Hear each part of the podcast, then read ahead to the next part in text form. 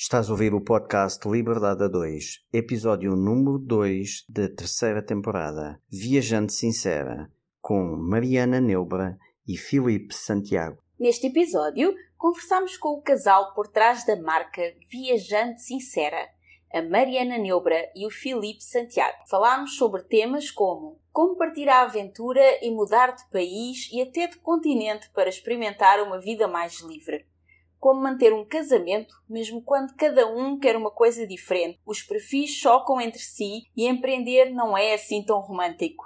Como fazer um pitch de vendas que venda a tua ideia ao teu parceiro de negócios e companheiro de vida. Como te destacares no mercado tradicional. Como manter um bom relacionamento quando o negócio a dois não vai assim tão bem ou não satisfaz. Tornar um hobby num negócio de sucesso mesmo que ainda não tenha a estratégia alinhada. Será que devemos mesmo trabalhar com aquilo que amamos? Quando decides usar uma estratégia nova, testa primeiro no que já está solidificado para alavancar o que já está bom antes de partir logo para algo novo. Variar as cestas onde colocas os ovos para não ser surpreendido quando algo inesperado acontece ver soluções onde os outros veem problemas ou a ideia brilhante de criar um curso de planos de viagens quando os aeroportos do mundo inteiro estavam fechados. A importância de seguir a intuição em vez de seguir o que todo o mundo diz. No início, todas as ideias são doidas. Empreender antes de ter as condições ideais. Como se manter atualizado e fazer a diferença no mercado quando a concorrência surge entregar mais do que prometestes, como os teus produtos e negócio transformam a vida das pessoas, a democratização do conhecimento e muito, muito mais. Fica connosco nesta conversa com Mariana Neubra e Felipe Santiago, da marca Viajante Sincera.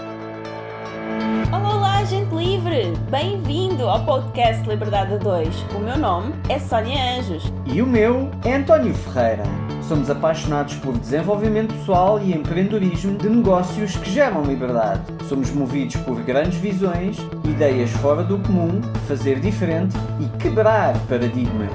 Acreditamos que todas as pessoas merecem mais liberdade de tempo, financeira, geográfica e é para nós uma missão mostrar-te que também tu podes viver uma vida com mais liberdade, com mais felicidade e com mais satisfação do que até já imaginaste ser possível.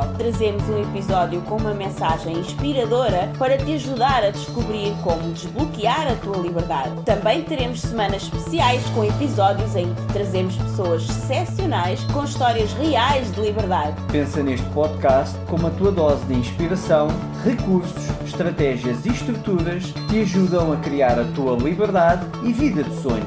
Muito obrigada por carregares no play hoje e por estares aqui connosco. Agora, vamos começar! Neste episódio estivemos à conversa com Mariana Neubra e Felipe Santiago. Mariana é formada em letras e atuou como professora de inglês por 15 anos antes de sair do Brasil. Fez intercâmbio na Argentina, Estados Unidos e Irlanda e foram essas experiências que a tornaram viajante. Em 2016, nascia o seu blog e perfil no Instagram para contar as suas experiências de viagem. Em 2017, um canal no YouTube e em 2020, o seu primeiro curso para viajantes, o Plano V. Todo o seu conteúdo tem uma veia criativa e um toque de humor. Além de empreendedorismo digital, Mari é dona de uma barbearia em Lisboa, o Barbólogo, junto com o seu marido, Filipe, e ambos trabalham a marca Viajante Sincera.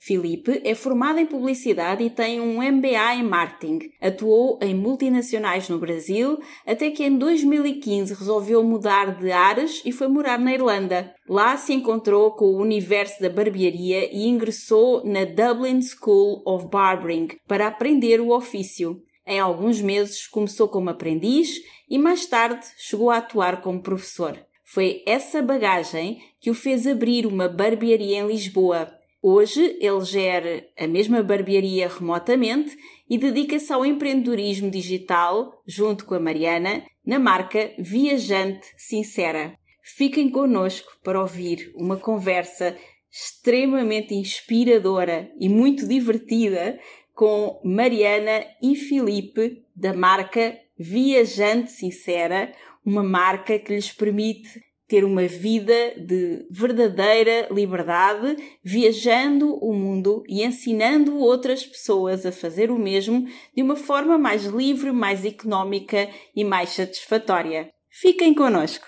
Mariana, Felipe, bem-vindos ao podcast Liberdade a 2. É um prazer ter-vos aqui conosco. Olá, bem-vindos. Obrigada, obrigada, queridos, pelo convite. Muito obrigado pelo convite. Show de bola. Então, vocês são um casal empreendedor e são exatamente o exemplo perfeito, o conceito do podcast inteiro, que é sobre liberdade, é sobre casais que empreendem juntos para terem uma vida mais livre porque uhum. também existem casais que empreendem juntos para terem uma vida mais presa. Né? é o que nós chamamos da gaiola dourada. É, exato. Mas nós aqui falamos sobre empreendedorismo, desenvolvimento pessoal para o empreendedorismo e para um conceito de vida mais livre, para nós podermos ter liberdade não só financeira, mas geográfica. Uhum. E a todos os níveis, emocional também, porque acabam por ter mais tempo para estar um com o outro, o que para alguns casais também não é a melhor coisa, então vamos explorar isso com vocês também, né? Como é que funciona. E antes de mais, gostaria de vos pedir para vocês falarem sobre um pouco o vosso percurso, a vossa história. Hoje vocês são um casal que empreende a partir de Portugal, têm negócios aqui em Portugal, mas que fazem no mundo inteiro. Sim. Uhum. Uhum como é que se chama hoje em dia o vosso negócio principal, que no fundo eu sei que é o, o canal e, uhum. e, o Instagram da Mariana, mas que o Filipe também está junto. Como é que tudo isso aconteceu? Vocês fazem hoje, mas como é que chegaram até aqui? Dentro daquela... Ou seja, basicamente contem-nos tudo. Exato. Estão Vamos tentar a versão resumida, Nossa, né? Será que a gente consegue? Vai. Eu tô me sentindo naquele Shark Tank, que você tem que defender a sua ideia. um pitch de. Um pitch de venda? De cinco minutos. pois é. Pronto, então assim, nós trabalhávamos separados, né, no Brasil. Depois fomos morar na Irlanda em 2015. Isso, dois Continu... anos e meio lá. Isso, aí continuamos trabalhando também separados, cada um nas suas coisas. Felipe tem uma formação em marketing. Eu estudei marketing no Brasil, estudei, trabalhei com marketing em empresas lá, tipo, grandes empresas mesmo, Volkswagen, Hyundai, durante um pouco mais de 10 anos no Brasil. E a Mari trabalhou... Eu sou formada em letras e fiz uma pós-graduação em tradução e esse sempre foi o meu percurso. Dei aulas de inglês durante muitos anos no Brasil e o nosso intuito de realmente mudar de áreas na Europa era realmente ver o que, o que, que mais tinha aí no por mundo. esse mundo. Vamos ver o que, que tem, porque... A gente estava bem estressado, né? Lá as nossas carreiras já estavam meio definidas, né? Pois eu é. ia é, passar 25 anos dando aula de inglês e, e aposentar. E eu ia ficar trabalhando numa empresa super... Tipo, eu já meio que... Eu queria trabalhar em multinacional, busquei isso na minha vida, nos meus estudos... Mas aí eu cansei lá, consegui essa oportunidade, mas já tava, tava sentindo que não era o suficiente, sabe? Tinha alguma coisa que Sim. não tava completando, meio que, pô, vou continuar aqui fazendo isso pro resto da vida e já não tava feliz. E a Mari também, um olhou pra cara do outro. Vamos, Vamos ali na Irlanda. Vamos ali na Vamos ali na Irlanda que eu, eu acho que o negócio ali é legal. Eu, e tava mesmo uma onda de muitos brasileiros indo para Irlanda uhum. e pronto, não foi o sonho americano, mas foi o sonho irlandês. Uhum. Tava essa onda. E nós fomos atrás da onda. E pronto. E lá também experimentamos várias coisas, muitas cervejas, muitos trabalhos diferentes, muitos né? pubs é. e muitos trabalhos também diferentes e é foi lá que Felipe se apaixonou pelo universo de barbearia uhum, uhum. e mergulhou nisso com tudo, se encantou com aquelas barbearias super estilosas que parecem pubs, que é. tem a coisa do um estilo, cavalheiro. É, um estilo diferente, um negócio assim, aquela cadeira super robusta, bonita, sabe e tal. Um ambiente bem. Não é um ambiente. É um ambiente bem assim, cavaleiro mesmo, sabe? Assim, os homens das antigas, aquela coisa assim que muito tradicional e eu gosto muito disso, de muita de padrões e coisas certinhas e tal, por causa também do meu meu no passado, negócio de empresa, parece que assim, eu vi ali processos, coisas acontecendo, e eu querendo empreender, eu falei, pô, eu acho que isso aqui é um bom ramo, esse negócio de beleza. O pessoal ou tem barba, ou tem cabelo, desculpa lá, nem, né? Ou tem cabelo. aí, ou seja, assim, sempre vai, sempre vai ter mercado. Eu pensei assim, Quem não está a ver, porque vai só ouvir o podcast, mas já se é nosso ouvinte já conhece o António e sabe que ele é careca. Exatamente. E também não usa barba, então não portanto, é se, um isto cliente. fosse, se isto fosse o Shark Tank, eu dizia logo, eu estou fora. tô fora, não vai Perdeu um investidor, Perdi Felipe. investidor. Poxa Meu pitch vida. aqui me dei mal, né? Tinha que Dei mal. Mas Primeira é, E, coisa e que eu olha fiz. que nós já entrevistámos um dos tubarões do Exa- Shark Tank cá em Portugal. Ah, É. vocês entrevistaram? Olha que fixe. Que legal. sim, sim, sim, sim, Que sim. legal, vamos, vamos ouvir, né? vamos ouvir. Pra gente até aprender com, pra não fazer, Só não fazer essa vergonha. essa vergonha. No- É Nós até deixamos, é o Tim Vieira, Tim nós Vieira. deixamos no- nos comentários o link do, do episódio. Ah, do legal, episódio. legal. Deixa ver também. Fantástico. Moral da história, aí eu fui, comecei a, a estudar e trabalhar com isso, a Mari, Mari como comentou, e foi meu início do empreendedorismo, porque eu fui, estudei, fiz tudo que tinha que fazer, mas o lugar que eu estava fazendo o curso, o professor e dono tinha uma barbearia na frente e falou, olha, olha, eu não tenho espaço para você para te contratar como barbeiro, mas se você quiser eu posso te oferecer uma cadeira para você alugar, e você cortar cabelo aqui por comissão e tal. Falei, ah, pô, vai ser uma boa. Aí ali eu comecei a cortar cabelo de brasileirada, tudo que tava lá das escolas. eu mandava nos grupos do Facebook, brasileirada, tudo ia lá, cortar cabelo, preço mais camarada, e foi assim que eu aprendi.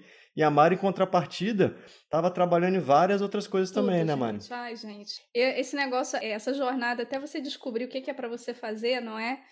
Porque eu acho que quando te tiram, né? Você faz uma faculdade, você entra no mercado para exatamente aquilo que você estudou. Uhum. E aí, de repente, você decide romper isso, é tipo aquele meme, né? E agora, o que, que eu faço? Aham, Não aham. sabe o que, que é pra fazer. Então, experimentei.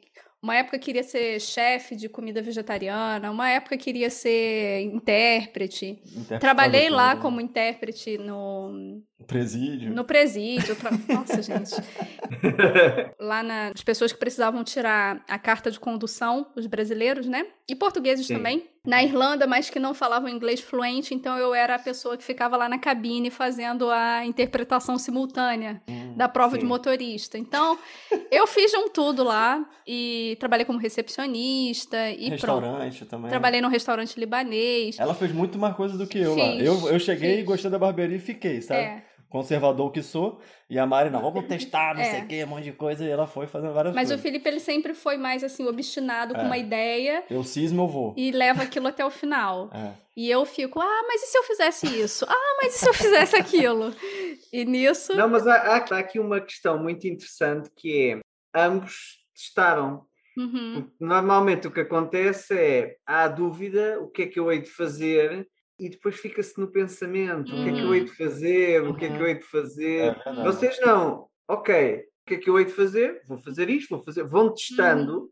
No uhum. caso do Filipe foi logo à primeira, mas no teu caso não, foste testando, Uhum. testando, testando, testando, testando. Não ficaste a pensar, será que gosto, será que não gosto? Qual é a melhor forma de saber se gostas ou não? Sim. Faz. É verdade. Sim, é A verdade. gente meio que já tinha estourado, é, explodido a ponte, né? Que o pessoal fala, né? É, eu acho que no nosso caso a gente foi muito privilegiado também, que a gente tem que falar desse- da questão financeira, né? Que é a É. nossa rede de segurança Uhum. para poder fazer esses testes todos, né? Uhum, uhum. Por exemplo, nós não temos filhos, Uhum. nós não tínhamos nenhum, né, Nenhuma, nenhuma, nenhuma- dívida, é, nenhuma nenhum, dívida. E- E a gente, estrategicamente, a gente foi para um lugar onde a gente sabia que Ah, é qualquer trabalho que a gente fizesse seria teria uma remuneração mínima que ia cobrir os nossos gastos com tranquilidade. Uhum, uhum. Então, isso que possibilitou esses testes todos. A gente, a Irlanda tem um salário mínimo, que é um dos maiores, né, da Europa. Sim. Então, a gente trabalhando, por exemplo, eu trabalhando como recepcionista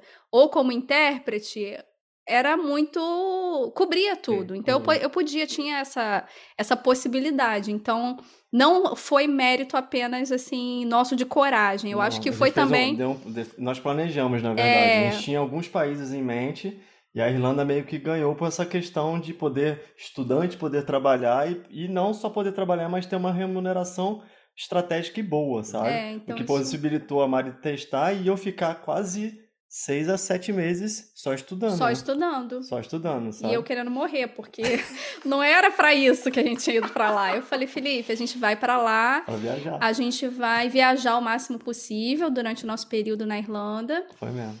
E depois eu quero dar uma volta ao mundo, quero fazer uma coisa assim e no caminho a gente vai descobrir como que a gente vai, de onde vai sair o dinheiro. A ideia era essa. Aí ele chega lá, olha pra barbearia e fala assim: Nossa, que legal, acho que eu vou virar barbeiro. Eu falei: Não, você não vai virar barbeiro, não. Isso não foi combinado. Não foi combinado. E o curso era caríssimo. Era é. tipo assim: Vamos lá. Uns, quase 3 mil. Uns, 2 uns, mil e poucos euros. Uns 20% do que a gente tinha levado de reserva. Sim. É, é. E eu falei, meu Deus, e se esse menino não, não der certo, se ele não tiver talento. Vai queimar dinheiro à toa. Porque essas questões manuais, né? Isso requer talento também, não é só a pessoa ter vontade, sim, sim, né? Sim, não é uma coisa. Então eu falei, ai meu Deus, se ele for péssimo nisso e gastou dinheiro é. e não deu em nada e tal. E aí nosso, nosso momento na Irlanda chegou ao fim. E agora vamos para onde? Né? Voltamos pro Brasil. Volta pro Brasil, o Brasil um caos, meu Deus. É. A gente cansava só de pensar. E aí as nossas opções, né, como não europeus, não são tão vastas assim. Então a gente viu lá, vamos para Estados Unidos, não. Austrália. Austrália, também muito complexo, muito caro, muito longe, é. muito tudo. Muitos bichos peçonhentos. falei, não. Não, obrigada, tá tudo bem. E aí eu falei, bom, Portugal aí foi o segundo, eu acho que a gente seguiu muito as, as ondas de migração. Sim. Porque aí veio aquela segunda onda em Portugal, que foi 2016, 17. Sim, de brasileiros. Né? Uhum. De redescoberta, né? Que os brasileiros redescobriram Portugal. E aí todo. Aí era moda, né? Todo mundo vai para Portugal. falei, vamos também para Portugal. Quer dizer, eu não. Na verdade, foi eu, ele. Eu que bati o martelo. É. Eu bati o martelo porque a gente tava com esse impasse do tipo. A gente, para continuar na Irlanda, daria para continuar, só que daria para continuar como estudante. E aí eu, eu falava uma frase na, na cabeça da Mari que era tipo assim: olha, a gente vai postergar o inevitável. Porque assim, ah, a gente pode entrar numa faculdade, de novo estudar, a gente já tinha feito faculdade no Brasil, a gente já tinha, sabe, trabalhado com coisas assim normais e tal. Eu falei, pô, vou ter que estudar de novo, porque para ficar aqui com mais um visto de dois anos é uma grana alta, é uma grana alta pra caramba, porque a gente é não europeu, então seria caro pra caramba. E com o risco do que eles falam, não, você pode fazer a formação e depois ficar mais um ano aqui para uhum. tentar achar trabalho. Aí eu pensei, ah, não vou correr esse risco, sabe, Mário? Eu acho que é uma besteira. E aí foi uma, uma, um sentimento que tem tudo a ver com o tema né, do, do podcast, que é a liberdade. Uhum. Então a gente, a, a gente sentiu que nos momentos iniciais a Irlanda era uma escolha que ia ser de liberdade, uhum. de poder viajar pela Europa, que uhum. era uma uhum. coisa nova pra gente, uhum. de experimentar novas profissões e tal. Novas culturas. E aí chegou um, um, ponto que a gente falou assim: não, agora a nossa liberdade a gente vai perder, porque o nosso tipo de visto ia obrigar a gente a fazer uma faculdade, uhum. a gente não ia ter tempo nem grana para viajar tanto, a gente não ia ter a certeza de que a gente um dia ia, ia, ia ser um cidadão irlandês, porque lá é tudo muito burocrático. E a Irlanda é uma ilha, né? Então tem ali a coisa geográfica. Você não pega um, um trem e vai para outro Sim. lugar. Então, toliu a nossa liberdade. Eu falei, aí não. Aí não foi isso que a gente combinou, Irlanda. E aí o Felipe viu que aqui em Portugal era muito mais tranquilo, né? Fazer essa. É, havia a oportunidade do famoso é. visto D2, que era o visto de imigrante empreendedor, hum. que eu achei isso pesquisando. E via muito a calhar com a questão de eu estar tá já querendo empreender, sabe? E aí eu comecei a jogar essa semente na cabeça da Mariana. Falei, Mari, e aí? O que, que você acha da gente ir para Portugal? Portugal tem a possibilidade ali da gente poder continuar morando na Europa de forma legal, tudo certinho, tudo perfeito. E aí não foi tão fácil passar essa, essa, essa ideia para ela, na verdade. Não, porque eu tava em negação, porque eu tinha muito um sonho de trabalhar como intérprete. Aquelas intérpretes, assim, da União Europeia, Sim. da Comissão Europeia, super eu tinha uma imagem de que aquilo era muito importante, que aquilo era muito tinha muito prestígio e tal. E então na Irlanda eu fiz questão de trabalhar como intérprete lá para ganhar essa experiência e eventualmente ser contratada por uma empresa para trabalhar nessa área de tra tradução e interpretação. E realmente rolou essa contratação, só que a, nos 45 minutos do segundo tempo a própria imigração não autorizou. O árbitro não autorizou. E aí eu tava assim, me sentindo um lixo. Tava, Nossa. falei, meu Deus, o que, que eu fiz da minha vida? Foi, ó, foi difícil. Olha, mesmo. crises existenciais. Nossa. Então, assim, brigas conjugais super longas. E aí, tipo, e agora o que a gente vai fazer? E você virou barbeiro. E, me- e É, ele- meu sonho de viajar à Europa. e eu mundo. quero viajar ao mundo. e ele não vai viajar nada, tem que virar adulto. É. E pronto. E- então, assim, os nossos perfis também chocaram em muitos momentos. Isso é pra, pra dizer que nem. Não, não tem tanto romantismo assim, né? Não, é. Nesses processos de, Decisão, né? de decisão, tanto trabalhando separado quanto trabalhando junto. Não, mas isso é muito importante, porque a maioria das pessoas cria, e sobretudo com a questão das redes sociais, cria uma ideia romantizada que as pessoas todas acordaram, descobriram o seu propósito, eh, começaram a fazer o seu propósito, correu bem e é tudo fantástico. E ai, eu não sou assim, e então desisto. E portanto o vosso testemunho está a ser muito interessante exatamente por isso, porque um queria uma coisa, o outro queria outra, É. as coisas não correram assim tão bem. Não, E- de jeito São nenhum. esses E- processos é que para nós é muito interessante passar à nossa audiência. Sim, com sim. certeza. E assim, para piorar a situação, já que a gente tá, eu tô sendo sincera, Essa foi a parte 1 do Eu vim, eu vim mesmo, eu vim mesmo arrastada para Portugal, assim. Foi, porque, porque a Mari realmente, ela, ela. Vamos ser bem, vamos resumir, né? Que a gente fala pra caramba. Desculpa aí, ouvi- ouvintes. vamos. O que aconteceu? Nós colocamos duas questões, quiçá três. Uma assim, era voltar pro Brasil, que era praticamente a opção que a gente não queria. A outra era rodar o mundo com o dinheiro que nós juntamos trabalhando. E a terceira era vir para Portugal empreender no país que a gente não conhecia quase nada. Não. Eu nunca tinha vindo, Mari também não, vindo visitar Portugal. E eu, vou ser muito honesto, não conhecia a cultura diretamente aqui de Portugal, sabe? Não conhecia nada do país, não conhecia nada. Era para vir mesmo de aventureiro maluco, porque a gente estava. Era a melhor das opções, na minha, na minha, no meu pitch de venda, né? E a Mari, ela realmente queria viajar o mundo e tal, e a proposta dela, não, Felipe, tem muita gente aí rodando o mundo, muita, muitos blogueiros, muito não sei o quê, só que assim, ela ainda não tinha entrado ainda, né, O Mari, meu nesse pitch mundo. foi ruim. É, a o verdade é essa. O o meu pitch de vendas não Se convenceu. fosse a Mari de o hoje me investidor- propondo, eu com certeza tinha rodado o mundo com ela. Mas no final eu ganhei o pitch, falei, não, Mário, pra, a gente vai ter. Eu, na, na minha ideia assim, a gente vai para um país com documentos tudo certinho, vamos entrar lá com, com visto de empreendedor, vai ser difícil, vai ser, vai, a gente vai ter muitos desafios e tudo mais. A gente nem entendia os níveis de desafios que a gente ia topar, mas assim, seria das três opções, a que aparentemente daria mais assim certeza de estabilidade pra gente, sabe, no Uhum. curto Sim. prazo Uhum. que era continuar morando na Europa, tudo legal direitinho. E no país até que também fala a nossa língua e tinha uma Uhum. proximidade cultural que foi muito bom. Mas aí E aí a gente veio para Portugal. E a Mariana veio arrastada não- mesmo. também não dava para ser intérprete, né? porque a língua é a mesma, Exato, então também para a Mariana também não dava. É. Sônia, você me entende. Não é, mas não é igual. E aí eu vim mesmo arrastada. Aí entra o que o Antônio falou das redes sociais, não é? Eu tava muito influenciada porque 2017, não sei se os ouvintes vão lembrar, mas não se tinha tanta informação sobre nômade digital, sobre o mercado de lançamentos. Aham, é A não ser que você tivesse lá entrado nesse mundo muito lá em 2017, Uhum, uhum. mas se você era uma pessoa aleatória que só consumia, via coisas na internet, você não estava muito por dentro. E as pessoas não falavam como que elas faziam aquilo. Você via o pessoal viajando, Uhum. mas não tinha curso de te ensino a viajar ou te ensino a ser nômade. nômade. Não tinha isso. E eu via as pessoas viajando e eu falava, gente, essas pessoas elas fazem dinheiro, eu não sei como é que é, não. E eu falava, Felipe, Felipe, a gente consegue, a gente não é burro, vamos também. e ele falava, mas consegue como? A gente Eu vai gastar. não, me, me fala como. que Eu, quero falava, eu não entender. sei, mas. Mariana, não sei. Eu falei, como que eu vou embarcar num barco sem um destino aleatório, assim, sabe? Não dá, cara. Não, eu não Eu falei, eu não sei, mas me dá seis meses.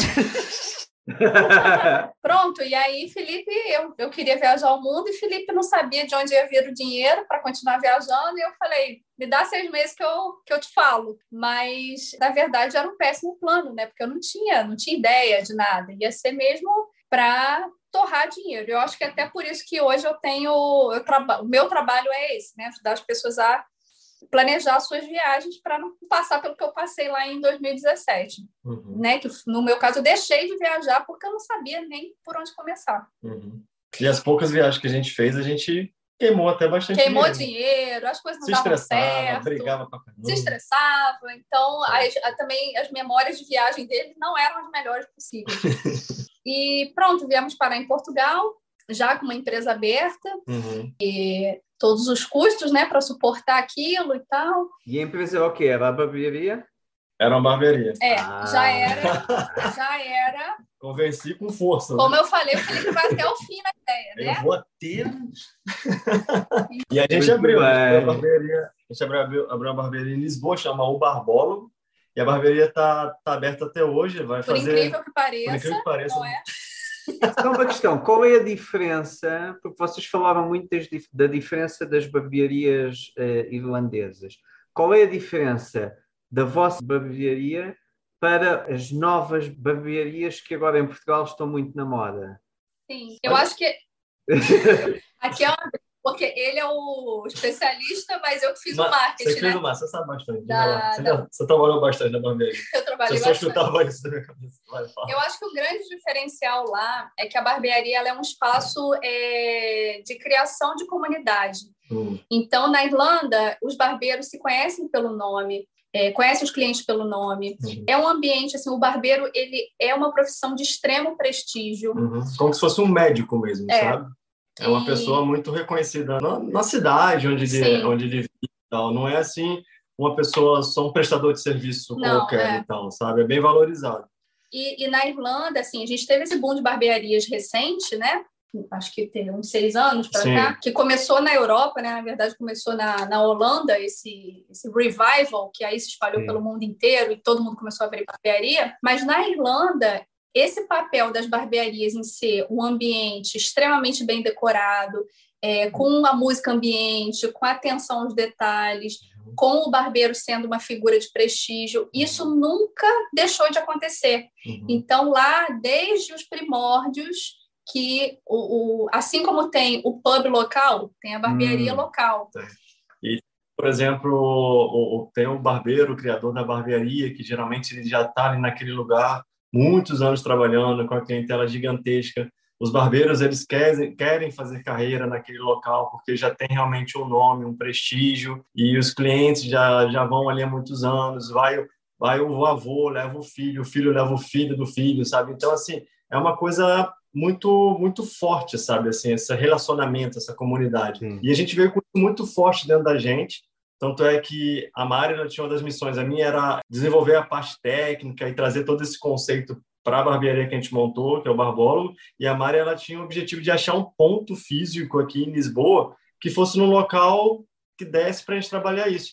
E aí, assim, ela acertou na música até demais, porque ela acertou ali na zona, eu não sei de onde vocês são, se vocês são aqui de Lisboa, são, né? A Mari, ela foi, ela montou ali no, no Arieiro, ela achou ali no Arieiro um ponto, que é um bairro extremamente tradicional extremamente tradicional aqui de Lisboa. E, assim, por um lado é ótimo, vem muito a calhar e hoje em dia realmente faz todo sentido. A gente tem clientes ali que é até meio estranho eu falar isso, mas eu cheguei até já, tipo, tem um cliente meu que leva o filho dele, aí depois levou outro filho. Esse cliente ele já estava muito velhinho, ele chegou a falecer, eu fiquei triste pra caramba, porque a gente gera, gerou muito relacionamento, sabe? E assim, ali é uma região extremamente tradicional que de início, para mim para Mari, foi um desafio muito grande, porque a gente, como eu disse lá no início, a gente não conhecia nada Sim. da cultura portuguesa. Então, para a gente foi, pô, tivemos vários choques ali, sabe? Culturais, de língua, de eu não entender o que, que o cliente estava pedindo, porque eu, não...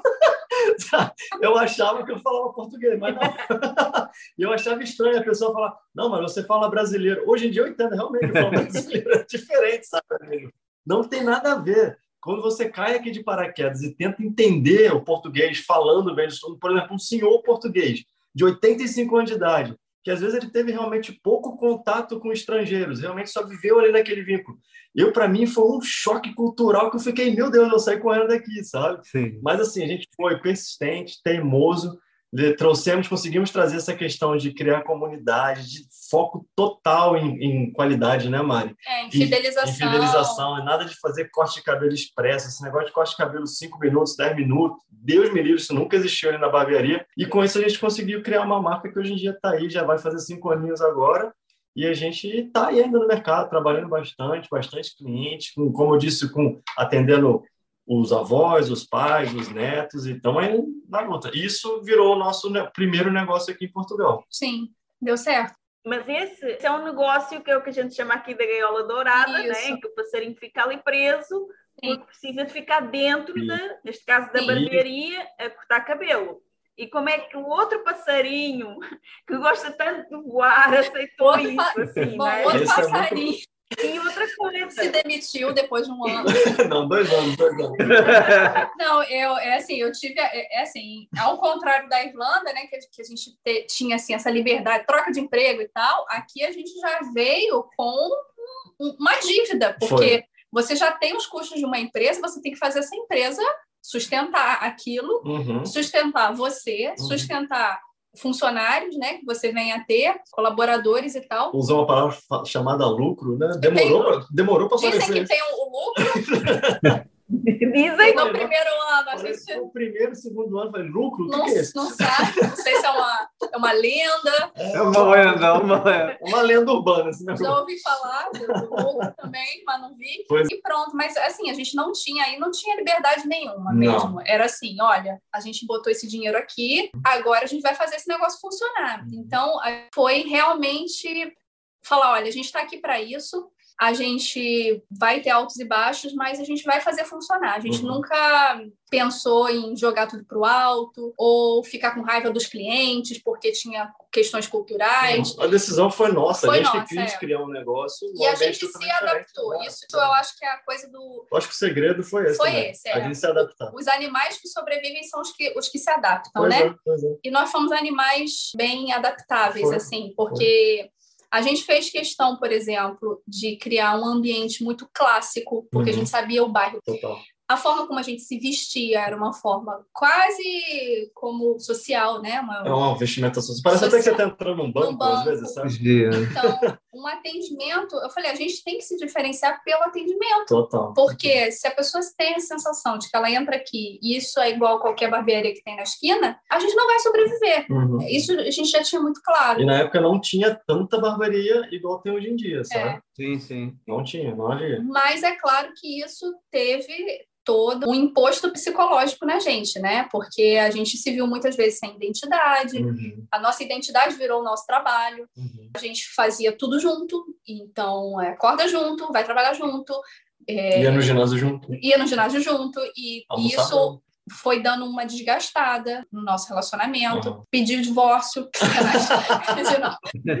mas assim, teve momentos muito, muito próximos. Muito é, muito conflito. Porque não é fácil mesmo, ainda mais assim, numa empresa com todas essas características. Uhum. E aí teve um momento que eu realmente senti que aquele não era o meu habitat, uhum. que eu tinha feito a minha contribuição, que o negócio era meu, mas que pelo negócio ser meu, não quer dizer que eu precise estar fisicamente ali porque é um ambiente muito tradicional, eu estava vendo a, muito masculino, né? Só era eu de mulher como, uhum. como dona. E apesar de eu tratar de toda essa parte do marketing, de criatividade, de Instagram, muito do crescimento da barbearia foi por causa disso também. Uhum, uhum. É, a gente se consolidou muito no Instagram naquela época, porque era uma coisa que outras barbearias não faziam, então a gente saiu bastante na frente, uhum. conseguimos muito clientes com isso. Mas quando foi dando ali um, dois uns dois anos, eu falei, cara, isso não é meu habitat natural, né? Eu quero viajar, eu quero fazer outras coisas, eu quero trabalhar em outros projetos. Você já estava, você, ela estava muito atuante com as mídias sociais do Barbólogo e também ela já tinha começado o Viajante Sincero, de certa Sim. forma, lá na Irlanda, né? Sim, na eu comecei, eu tinha começado um blog de viagem na Irlanda e, e foi, era hobby. Nem sabia como, que, que era blog, eu queria escrever. queria escrever, escrevia coisas, ninguém lia, depois do nada alguém repostava e tinha 20 mil visualizações, né? 20 mil leitores no blog, mas sem estratégia nenhuma, não sabia nada de nada. E pronto, e esse blog estava tava ali, né? Tava no soro. E eu trabalhando na barbearia. E o Instagram era um Instagram de viagens, teoricamente. mas aquele Instagram que só vivia de viagens passadas. Sim. Porque nem de Lisboa, olha, Sônia e Antônio, nem de Lisboa a gente conseguia sair nesse É primeiro ano. Foi difícil. É. Exatamente. A tal gaiola dourada. Era a gaiola dourada total. Totalmente. to- E aí eu falei, cara, ou esse projeto vai morrer e eu vou morrer junto de tédio aqui no Barbólogo, ou eu vou, eu tenho que fazer alguma coisa. E aí a gente já tinha montado uma equipe, eu falei, olha, tá Os todo processos já estavam já estava redondinhos. tudo redondo. Eu falei, eu vou fazer o Instagram à distância, o marketing. Se precisar vir aqui dar um treinamento de atendimento, eu venho. E queria fazer essa coisa assim, né? E aí deixei Felipe lá bonitinho. Ela achou a porta da gaiola. Achei a porta da gaiola, saí discretamente, a, Bateu a de- francesa. A francesa. Falei, gente, estou indo ali e não voltei nunca mais. É. Foi não. E, Cara de pau. e ele, e ele, ele meio que entendeu, né? Ele falou, não, tudo bem, ela vai Eu fazer. vou respeitar. Vai respeitar. Vou respeitar. E- e- Ela fez muito, na verdade. né? Fez muito. E aí ele continuou e pronto, ficou lá. Uhum. E aí ah, chegou um ponto em que eu falei, o que, que eu vou fazer agora então, né? Porque eu tenho que fazer alguma coisa da minha vida. É aquela sensação, o barbólogo é meu, mas se eu não estou fisicamente trabalhando lá, parece que eu estou à toa. E a gente não é criar, assim, a gente quer ter uma independência financeira que venha do nosso trabalho, né? E eu falei, gente, eu estou à toa aqui, não posso ficar à toa, jamais. O que, que, as pessoas vão pensar de mim, né? Então eu tive, falei, vamos fazer alguma coisa Aquela pressão. aquela né? pressão. Aí o blog, eu falei, pô, como é, como é que eu também vou sair para viajar, deixar Felipe aqui e tal? Aí falei, vou ser intérprete. Opa! Aí fui ser intérprete, gente. É, aquele sonho da Irlanda, apareceu uma vaga. Falei, nossa, que coincidência! Uma vaga intérprete português e inglês. Trabalhar aqui em Lisboa, mais para o mercado americano. Então tinha aquele horário fantástico que você entrava uma da tarde e saía dez da noite. Ou seja, você não tem nem manhã, porque você, Aham. Né? Tem que dormir. E nem o resto do dia nenhum. E aí eu fui, fiz um mês de treinamento e uma semana eu fiquei empregada, porque eu não aguentei. Me deu um desespero, porque é um trabalho que você fica ali preso num, Um fone. num né? headset Não. e você recebe ligações dos Estados Unidos e você faz a interpretação simultânea Sim. por exemplo, um paciente e um médico. Então, o médico é americano, o paciente é português e você é a voz que fala para um e para outro. E situações aleatórias, assim, Parto. médicas e, né, Até parto, não teve negócio de parto. tudo, tudo que vocês imaginarem. Bombeiro, seguro, tudo, gente. Sim. Loucura, gente. E, então, aquele sonho do, do intérprete morreu ali. Eu falei, Foi rápido, né? eu falei, não, gente, não dá para mim ficar presa. Fiquei desesperada, não via a luz do sol. E... Ela tem esse negócio do passarinho mesmo, que vocês fizeram a analogia Sim, do sim, passarinho. sim. Mariana, vocês já sentiram que ela não gosta de ficar em ambiente Gente, muito fechado. Né? desesperada. Aí eu- Capaz que deu até uma saudade da barbearia, não? Pelo menos tinha montra, janela. Me deu! Falei, nossa, que saudade. Que saudade, a liberdade que eu tinha lá. Ela via o é o escutador que diz É. que é em Portugal, né? O, o ela, ela via aquilo como se fosse uma algema mesmo, assim, na cabeça, sabe? Aquele negócio acorrentado. Ela, ela falou isso para mim várias Não, parece que eu tô presa na mesa. Nossa, eu desesperador. não quero isso para mim, sensação horrorosa. Eu falei, Então, sai fora. E o lugar não tinha janela, porque era um projeto super secreto, assim, Bem né? Você mesmo. lidar com dados sigilosos, Ah. então não tinha janela. O ideal para um passarinho. Eu falei, Deus me livre, não quero isso não. E aí foi ótimo que eu tirei essa ideia de intérprete da cabeça. Ué. E aí continuei na busca, né, por várias, várias coisas, até que uma amiga falou, Mari, vamos, eu trabalho como, isso foi em 2018, É, 19, 2018, em janeiro, eu acho. acho que foi janeiro de 2018. Ah. Uma amiga falou, Mari, eu estou trabalhando como guia, e ela amava guia em Lisboa, estava amando o trabalho, fazia tours personalizados, Flexível e aí flexível, porque você bloqueia e desbloqueia sua agenda, então você está andando pela cidade. Mercado também é americano, holandês, é, alemão, então tours em inglês, né, basicamente. Eu falei, ó, pode ser interessante. E aí comecei a fazer, adorei, e pronto. Aí restituí o meu senso de utilidade pública. Não estava me sentindo mais uma inútil. Isso também, para mim, é muito importante, eu me sentir em movimento. Uhum. E aí vão vindo outras ideias.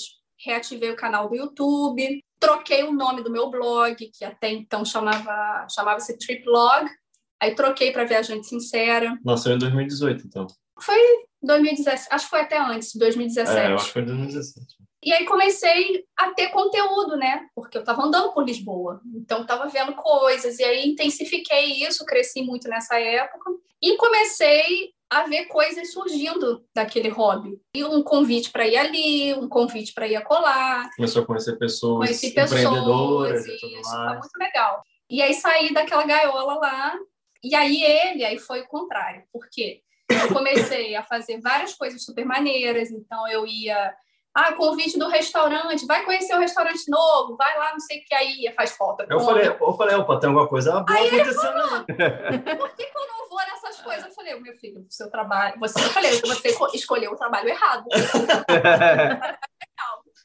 Então eu tava me achando, né? É dessas, né? Aí ele ficou assim e tal, também meio que numa crise existencial. É, eu comecei a ter um, uns conflitos, comecei a falar, ai meu Deus. Ele falou: ah, Eu sou tão novo também, vou ficar É. aqui cortando o cabelo tanto.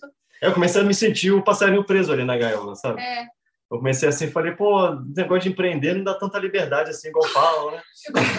Ah, é.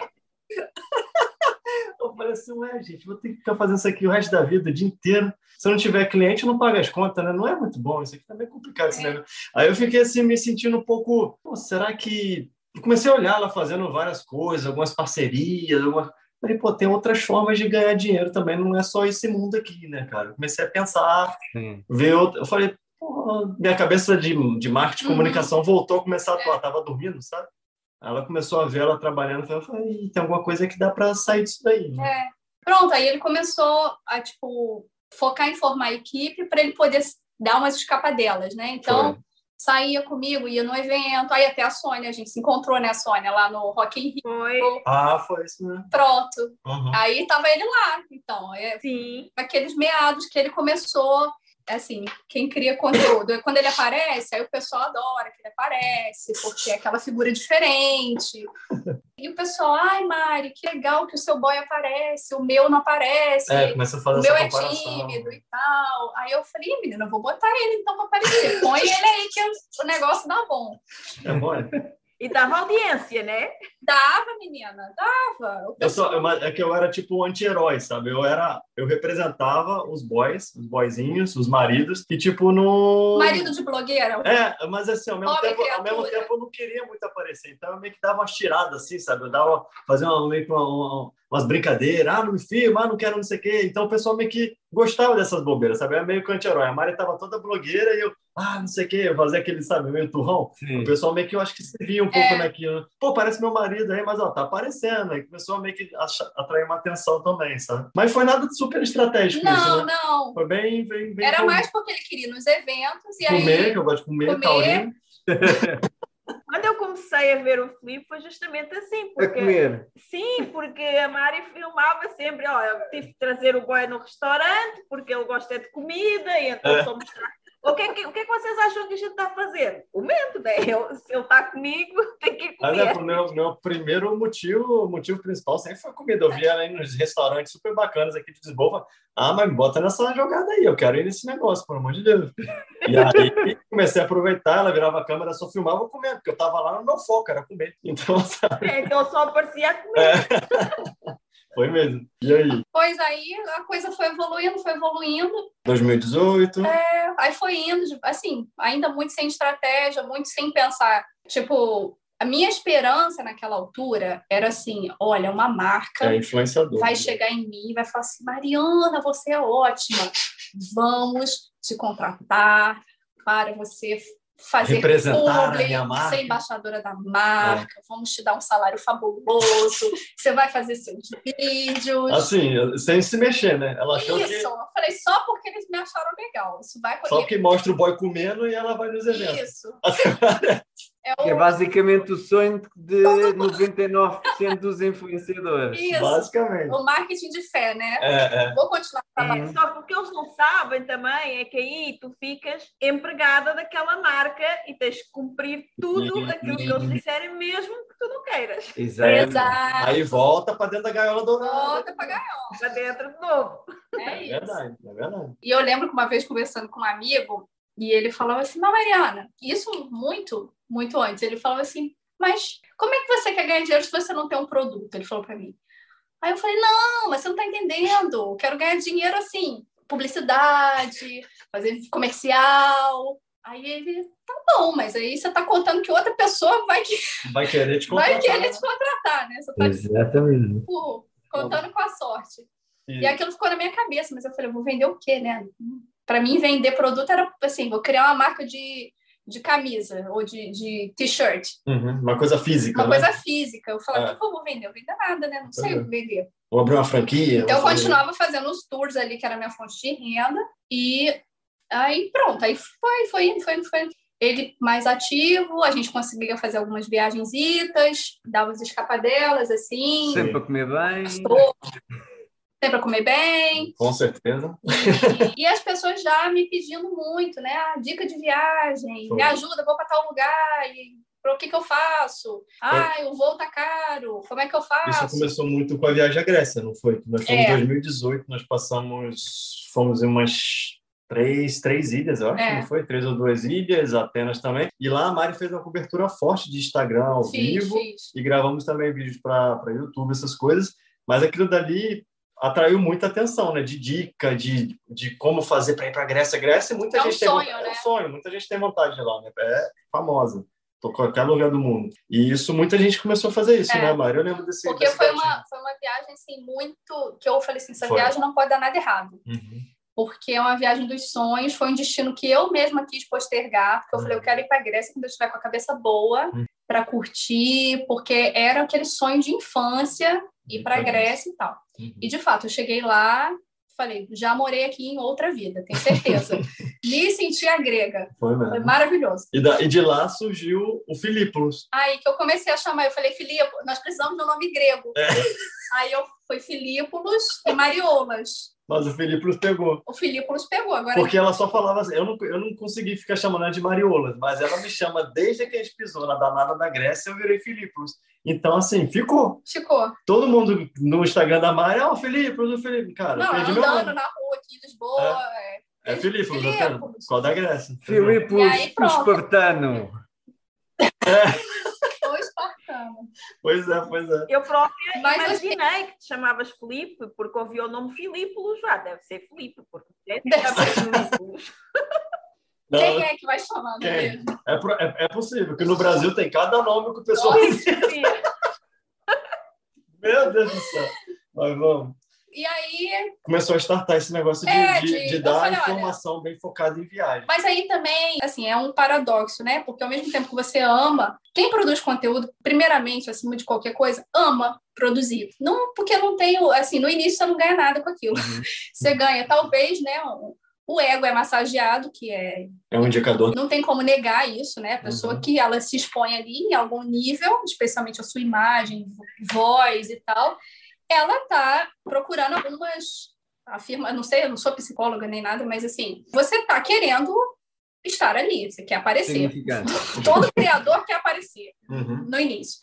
Mas chega um ponto que você aquilo vai te cansando também, porque se você não vê, é, você trabalha como se fosse um emprego mesmo normal, que você está ali produzindo, produzindo, no seu tempo livre. Uhum. Você está pensando em estratégia, você tem que tirar foto, você tem que gravar, você tem que informar, as pessoas estão perguntando coisas, qual o nome do restaurante, qual o nome do hotel, qual... você está ali trabalhando. E se você não vê um retorno financeiro daquilo, o amor uma hora acaba também, né? E até porque os seguidores depois começam a exigir como se fosse obrigação. Uhum respostas em tempo útil, mais conteúdo. É, nossa. É. A famosa assim, bom dia, o, famoso, famoso bom dia, tudo bem, às vezes deixa de existir, já chega pedindo, já é. perguntando, oh meu Deus do céu, como que é isso, sabe? É, Aquele famoso assim, é, se você ama alguma coisa, melhor você não trabalhar com isso, porque isso, você vai acabar odiando um dia, sabe?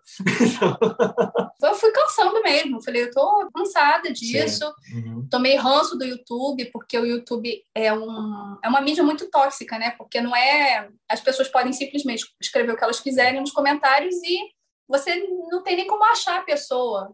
Não hum. é como no Instagram, que você vai no perfil da outra pessoa, você vê quem ela é, né? você responde. Então, é muito assim, um lugar que as pessoas estão julgando, julgando, julgando. Aí tomei ranço. Falei, não quero mexer com o YouTube, muito esquisito isso daqui. Aí parei, fui cansando daquilo e fazendo os tours. E aí foi mesmo. Primeiro... 2019. É, eu ia fazendo as coisas, é. e aí foi no final de 2019 que eu falei assim, cara, eu preciso fazer alguma coisa. Por quê?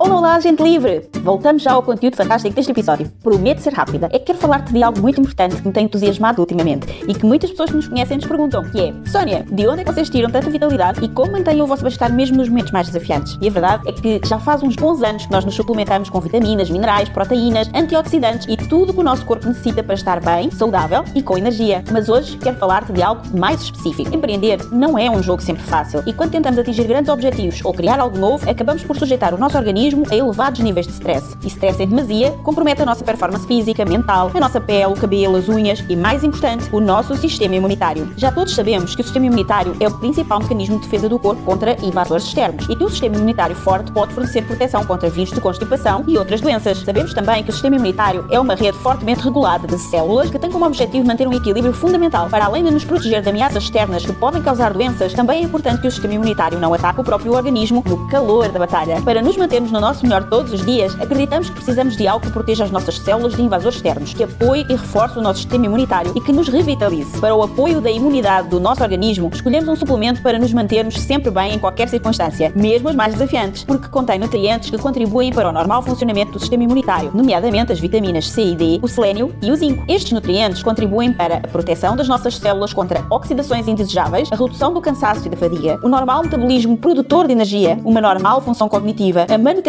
do cabelo, unhas e pele, o normal funcionamento da tiroide, o normal funcionamento do sistema imunitário. É uma bebida instantânea de sabor delicioso a frutos silvestres que pode ser tomada morna como um chá ou fria como um refresco e vem em saquetas muito práticas e fáceis de transportar. E é super fácil de tomar. Para mim, o melhor de tudo é que é adequado a vegetarianos como eu. Encontras o nosso suplemento de eleição para o apoio do nosso sistema imunitário em apoiodaimmunidade.com. Nós adoramos o efeito que tem em nós, como nos revitaliza, como apoia o funcionamento do nosso sistema imunitário todos os dias e tu também vais sentir a diferença. Agora agora a apoiodaimunidade.com www.apoiodaimunidade.com Ah, e podes usar o nosso código de desconto para teres 10% de desconto em todo o site. Neste site também encontras todos os outros produtos que usamos. Usa o código do cupão LIBERDADE2 quando estiveres a efetuar o pagamento. Escreve LIBERDADE2, tudo junto, para teres 10% de desconto em apoiodaimunidade.com Preciso fazer alguma coisa, porque ninguém vai me contratar fazer nada. Eu estou numa posição muito difícil, porque eu tenho uma audiência no mundo todo, uhum. majoritariamente brasileiros, por causa do idioma que eu falo, não tem como, uhum. muitos portugueses também, uhum. e minha audiência está salpicada. Tem gente em todo, tudo quanto é lugar. Uhum. Ou seja, para uma marca portuguesa me contratar, é difícil, porque muitos até chegam a mim e falam, ok, me manda a sua audiência, onde que eles estão? Eu quero anunciar com você onde que eles estão. Aí eu mando, aí tá lá, São Paulo, Irlanda, França, França Estados Unidos. Portugal, aí a marca também fica, né? Ué, peraí, como assim? Aí uma marca brasileira entra em contato comigo, ah, a gente gostou do seu trabalho, a gente quer trabalhar com você. Onde que você tá? Eu falo, tô em Lisboa. Eles falam, ah, se eu estivesse em São Paulo, não, poxa. É. Então eu fiquei muito Num nesse ping-pong. Eu falei, é. gente, não, não vai rolar. o tal do, da marca, da influencer ali, tá Eu falei, ah, né? gente, não vai rolar esse projeto influencer. Não Deixa sei o que, que faltou, se faltou altura, se faltou beleza. O povo não está querendo, não. E aí, no final de, de 2019. Foi, acho que 2020, né? Sei lá. Quando que veio essa pandemia? O Covid foi Antes da pandemia, antes da pandemia. Eu falei, cara, vou comprar um, um curso aí, negócio de marketing digital. Tá dando bom aí, o povo tá vivendo disso. Vamos ver o que, que o que, que dá para fazer? Comprei o bendito lá do curso de lançamento. Mas assim, mas eu tenho um adendo que é muito engraçado. A Mari, a gente começou, a gente fez, participou do processo todo do marketing digital lá do curso que a gente comprou, porque o cara veio, faz as aulinhas, faz não sei o quê. E é muito, muito estratégico o jeito que ele colocou, que parecia assim, me convenceu, porque ele falava assim: você pode aplicar isso no seu negócio físico também. E a, a, e a Mari querendo jogar no digital dela. Foi, pô, Mari, vai vir a calhar, vai ajudar no nosso negócio físico e você está querendo estruturar a Viajante Sincera de alguma forma também. Então, tipo, pô, vamos, vai dar certo. Vai Mas, dar pô, certo. vai dar certo. Então, vai dar certo, Vai tá dar bom. certo. Mas, assim, o, o foco inicial era para aplicar primeiro no, no físico, né? No físico, Vamos, é. vamos testar no físico, vamos testar no barbólogo aqui esse Porque até negócio. então ele estava lá ainda, né? O É. Felipe estava fazendo essa. Tava lá trabalhando. Jornada dupla, É, né? tava- Fazia alguma coisa comigo, fazia lá e tal. É. E eu também, porque eu nunca deixei o marketing do barbólogo. Não, é. Então eu fazia vídeo, fotos para lá e a tal. se dividia. e faz os tours, e anda por Lisboa, e anda por Lisboa. Eu falei, tá bom. E aí fiz, fizemos o curso, fomos ao Brasil, aí teve a, a primeira, a primeira quarentena, né? Nossa, eu tô bem. bem... Fizemos o curso, teve a primeira quarentena. Aham. Aí que todo mundo mesmo foi pro digital. Primeira quarentena, todo mundo trancado dentro de casa, todo mundo comprando curso de tudo. E eu falei, gente, agora que eu já não estava não tava fazendo o meu Instagram bombar, agora que não vai bombar mesmo, porque ninguém tá viajando, vou falar do Não, menina, a gente pulou um pedação, que a gente perdeu o timeline aí. A pandemia estourou 2020, não foi, gente? Eu já tô até perdido. Foi no princípio, sim, março, março de 2020. Março, então o que que acontece? É, 2019, Não, não, não. Final de 2000, é, Não, a gente comprou o curso, foi por causa da. Não foi em 2019, não. foi antes? A Foi depois, querida. Por quê? A pandemia veio, o que, que aconteceu com a pandemia? Fechou tudo. Pois, Não, estava a aí- pensar nisso. Aí é que eu queria chegar, porque nós temos um negócio de barbearia de porta aberta que foi obrigado a fechar, fechou tudo. E temos uma guia turística que faz tours com turistas em Lisboa, sendo que nenhum turista entrava mais em Lisboa e era proibido fazer visitas a seja o que for. Estava Só coisas boas, só coisas boas. Então, do nada, vocês dois ficam sem trabalho. Sem trabalho. Sem trabalho. Isso foi março, isso mesmo, março de 2020 fechou. A gente, a barbearia, a gente estava janeiro, fevereiro trabalhando, não sei o quê. Março mandou fechar tudo. Pum! Uhum. Mariana sem trabalho, eu também sem trabalho, a gente sem renda por quase um mês e meio, dois meses, se eu não me engano, que foi o tempo que a gente ficou fechado. E nesse meio tempo que a gente ficou aqui em casa, eu e a Mari, a gente ficou doido. Ficou, caraca, vamos abrir E um... e começamos, aí começou a só picar esses negócios de marketing digital. Ah, é. Todo mundo comprando curso. Eu falei, vamos comprar um curso também. É, não, começou a aparecer coisas, pô, você tem, você, ó, você que tem que ir para tem que ir pro digital, ó, tem que ir pro digital. Aí eu na minha cabeça ainda muito físico, físico, até falei com a Mari, pô, Mari, vamos botar o Barbolo para fazer e-commerce, vamos vender produto Isso, do Barbolo, não sei o quê. Aí a Mari, você lembra disso? Uhum. Muito doido. Aí a Mari, pô, mas você tá doido, a gente, pô, ainda tem que estruturar muita coisa ainda, como que a gente vai, vai correr mais risco ainda, vai que essa pandemia dura aí não sei quantos, tantos anos, a gente nem sabe como trabalha com isso. Moral da história, deu um mês e meio, dois meses, reabrimos a barbearia com um milhão de regras, os clientes sumiram tudo, todo mundo com medo, a gente trabalhando assim, nossa senhora, eu parecia um Robocop com um monte de coisa, todo encapado, a Mariana, o negócio do tour também estava horroroso, Não, né? é, não tinha turista, não, Não tinha, tinha, nada. não tinha. A nossa, a nossa, os custos continuaram vindo, a nossa receita foi lá para o Beleléu, só começou a se recuperar lá para junho, julho, que começou a melhorar o movimento da barbearia. E eu e a Mara assim, cara, a gente tem que achar uma outra forma de ganhar dinheiro, porque não dá para colocar todos os nossos ovos nesse ninho de coisa física, sabe? Tanto ela doando o tempo dela, que é ir lá fazer um tour, ficar duas horas, três horas, que ela tá trocando o tempo dela e o conhecimento dela ali, Uhum. e eu, fisicamente, na barbearia, durante nove horas fisicamente, além de todas as outras horas que a gente ficava pensando no negócio também. E aí a Mari achou esse curso aí para a gente fazer. Foi aí. Foi, é. Foi aí, eu lembro até o mês. Outubro a gente comprou esse curso, se eu não me engano. é. Aí, De 2020. é, aí Fizemos começamos a fazer. Com então, foco na com barbearia. foco na barbearia, tipo, É. abrir um e-commerce ou não sei, alguma Ou aplicar coisa. as técnicas de, de marketing digital para o negócio físico também funcionar, que é o quê? Fazer tráfego, cuidar de melhor, melhores formas de atendimento do cliente. E a gente começou, a Mari começou a tentar estruturar isso para o Barbolo. No Você lembra. Mari? Foi. Aí sentei, ficava É. horas na frente do computador estudando e vendo como que ia aplicar aquilo. Eu falei, gente, tem alguma coisa não, não, Não tá tá, encaixando, não tá né? encaixando aqui as coisas, porque o negócio é todo voltado para o digital. E aí, eu, na verdade, barbearia é um negócio simples, né? O cliente entra, você Acabou. corta o cabelo dele e ele vai embora. É. Então, assim, também não dá para você reinventar a roda, né? Não dá. Aí a gente até pensou em o barbeiro itinerante, né? Que vai até a casa dos clientes e tal. Tinha toda uma logística nisso. Mas ainda era muito físico, a gente estava muito, Muito preso físico, no físico, físico. né? E aí, um belo dia eu falei assim, cara, vou esquecer barbólogo, isso aqui não vai dar para barbólogo. Vamos olhar então aqui para esse outro negócio aí, esse, essa viajante sincera. Vamos ver o que, que dá para fazer. Mas ela não me falou nada disso, não não. falei nada. Ficou só na cabeça dela. Aí falou. eu tava na padaria portuguesa, que eu sentava lá para estudar. Aí eu na padaria portuguesa comecei a desenhar alguma coisa para Viajante Sincera. E aí eu fui ver o, o que, que a galera pedia de mim. Fui ver lá as perguntas, os inbox, os direct, directs. E aí vendo lá o que o pessoal pedia. E assim, eram as mesmas coisas. Como que eu conto a passagem aérea? Como que monta um roteiro? Ai, queria eu montar um roteiro igual você monta, tudo bonitinho, tudo organizado. Queria eu viajar igual vocês viajam e tal.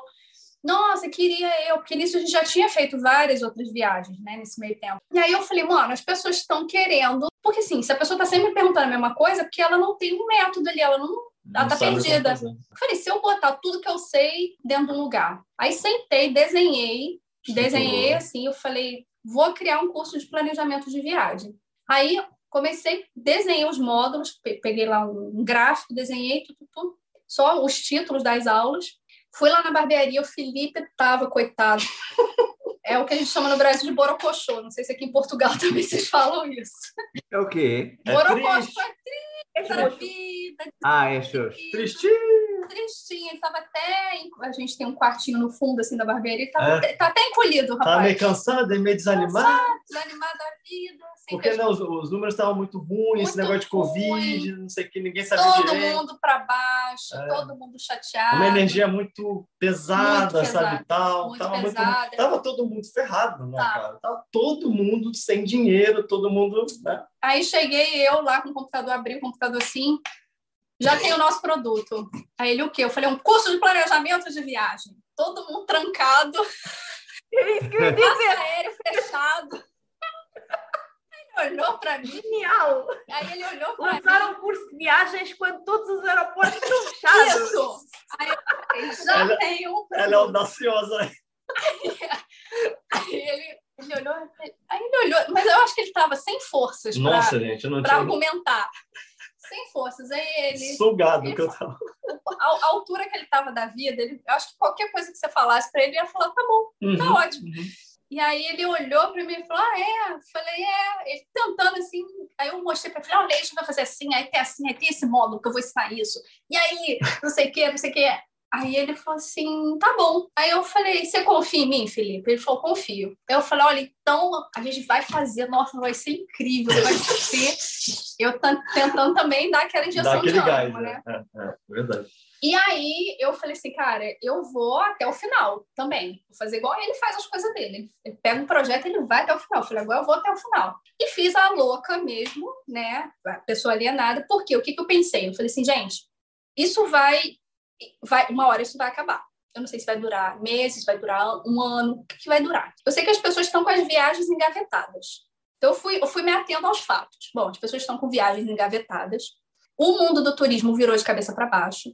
Quando isso voltar, vai ser um Deus nos acuda, por quê? Exatamente. Quem estava com viagem engavetada vai ficar completamente perdido. Vai todo mundo querer viajar ao mesmo tempo. Uhum, uhum. Os preços, aumento de... o aumento da demanda, vão disparar. Uhum, uhum, Quem não tiver preparado vai cair em cilada, vai gastar muito mais ou vai deixar de viajar mesmo. Pois bem, aí o, o nascimento do plano V, fronteiras completamente fechadas, todo mundo com viagem engavetada, mas eu, assim, vocês devem lembrar, em março, abril de 2020, gente, o assunto era viagem. Era corona e viagem. Sim. Por quê? As pessoas enlouquecendo com as companhias aéreas, enlouquecendo com os cancelamentos e reembolsos, e sem saber o que fazer, sem saber quais eram os seus direitos. E eu nunca tinha tido tanta gente pedindo ajuda. E olha, olha que paradoxo. Que paradoxico. Olha que paradoxo. todo mundo trancado e todo mundo preocupado em não perder dinheiro naquele cenário. E vou remarcar, então remarco para quando? Umas perguntas assim, né? Eu falei, gente, queria eu também saber essa resposta. e eu falei, olha, ou eu vou ficar aqui respondendo inbox infinitamente, né, dando ali é, prestando um serviço 24 horas de auxílio ao viajante perdido, ou eu vou botar tudo que eu sei dentro de um curso e falar para a pessoa: olha, isso está nessa aula aqui, vai lá e vê. Olha, se sua viagem está completamente de cabeça para baixo, vamos organizar, vamos estruturar e eu vou te mostrar tudo que eu sei para que quando chegar o momento de você voltar a viajar, você faça isso sem perder dinheiro, não é? Porque era uma preocupação de todo mundo não perder dinheiro com aquelas viagens que ficaram é, engavetadas da pandemia. E como todo mundo ia voltar a viajar ao mesmo tempo, eu falei: você vai, vai ter muita cilada vai ter muita gente passando perrengue. E não deu outra, né? Hoje estamos aí vendo este caos acontecer e essa vai ser a temporada mais cara e mais lotada de todos os tempos nos Estados Unidos e Europa. Sim. Então, assim, quem se preparou vai conseguir sair na frente, vai conseguir os melhores preços, vai conseguir fazer suas viagens. Agora, quem não se preparou não consegue comprar uma passagem aérea agora de um dia para o outro. Ô Mariana, deixa-me só aqui colocar uma questão, porque existe um. não é um mito, é uma realidade urbana, que é as pessoas acham que as pessoas que colocam conteúdos a nível digital, portanto, têm a obrigação de colocar conteúdos gratuitamente. E Sim. têm também a obrigação, já que é o, o trabalho delas, de responder a todas as dúvidas Sim. que nós, pessoas que estamos a visualizar, temos. E de graça. E de graça. De graça. E ficam extremamente desagradadas quando essas mesmas pessoas que estavam a fazer um trabalho minimamente bem feito, não é? Uhum. Apesar de responder às vezes tardiamente, mas tudo uhum. bem, se era, mas depois querem vender coisas. Exato. Porque afinal o que eles querem é vender coisas. Exato. E não estarem a trabalhar de graça, de graça. para nós. Pois e é. E tirar dúvidas gratuitamente. Não, é absurdo isso. Você querer vender as suas coisas? Como que é possível, né, Exatamente. Né? E então, aqui a minha questão é, quando tu passaste para, ok, estás com esses problemas todos, estás-me a colocar dúvidas, tenho aqui um curso uhum. para vender. Como é que foi a reação é. dessas pessoas, ou de algumas pessoas? Olha, Antônio, eu acho que a primeira barreira fui eu mesma, porque eu não queria vender. A gente também cresce achando que vender é uma Sim. coisa ruim. Uhum. Né? Aquela pessoa que bate na sua porta, ah, já vem o cara me vender. Já vem esse chato. Aquela pessoa que te aborda na rua. É. Você não quer aquela venda que é o, é o marketing de intromissão, né? Que o boy usa esse termo. Uhum, que é você tá ali quieto no seu canto e vem uma pessoa ali, oi, quero te vender um negócio aqui. Facebook faz muito isso, Instagram sim, também. Sim. Então, uhum. imagina, eu tava ali, entretenimento, entretenimento, olha que legal, vamos viajar todos, olha, eu te ajudo, precisar. Vamos todo mundo ser feliz, vamos, vamos viajar olha, vai ser super legal. E aí, eu tive que virar essa chave dentro de mim e foi um sofrimento para mim. Uhum. Porque eu achava justamente que as pessoas iam pegar ranço. Porque, ah, mais uma querendo vender curso. É. Ah, antes que era legal seu Instagram. Agora você virou marqueteira, né? E o marqueteiro é, é, pesado. E depois eu lembro que a Mariana aparecia assim: ó, oh, o boy mandou eu assim com uma cara, né? É. O isso, boy mandou isso. vir aqui dizer que as vagas é. do curso estão abertas. É, ela, ela não sou eu, eu, sou, eu por mim estava é. tudo. Eu ela, ela realmente teve esse conflito e tal. Tive, e tive. Eu, eu falava você pode me usar como bengala, porque o pessoal sabe que eu vendo mesmo, eu empurro assim. É porque também, coisa. vamos lá, ele, ele é assim, ele é. Sabe aqueles canais de venda que passam de madrugada? É até exagerado. Sabe? Do anel, por exemplo. Não sei se aqui em Portugal tem um que vende joia de madrugada. É só ligar a e televisão aí... aí às quatro da manhã. É. Isso! e aí o preço tá assim ao lado gigante, gigante, amarelo com vermelho, os preços piscando, a pessoa ali mostrando produto dia e noite, 24 horas. O Felipe é desse marketing. Eu sou desse.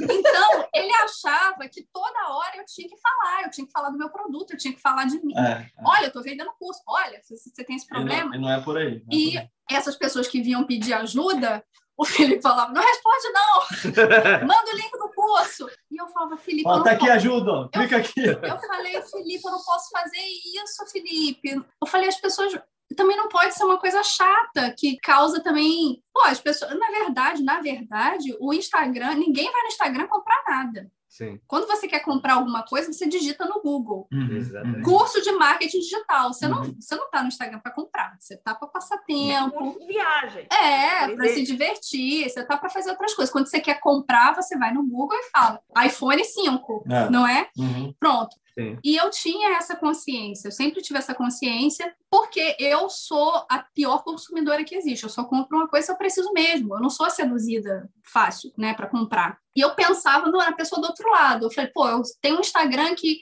sempre foi muito de entretenimento, de humor, de diversão. Se do nada eu viro a, a marqueteira da, da madrugada com compre batom, seu filho merece batom, eu falei, as pessoas vão vão falar, pô, Mariana, aí também, né? É exagerado. Você tá exagerando. E ele ficava forçando a barra. E ao mesmo tempo, eu também tinha a noção de que, peraí, isso aqui agora é um negócio. Eu tenho que saber me comunicar. Então, eu tentava ali, às vezes eu fazia meio contra a vontade, mas eu falei assim: eu, eu vou ser sempre transparente. Eu não vou fingir que então, quando eu estava incomodada em fazer aquilo, eu falava. Eu falava, olha, gente, eu já falei, mas Felipe falou que eu tenho que falar de novo.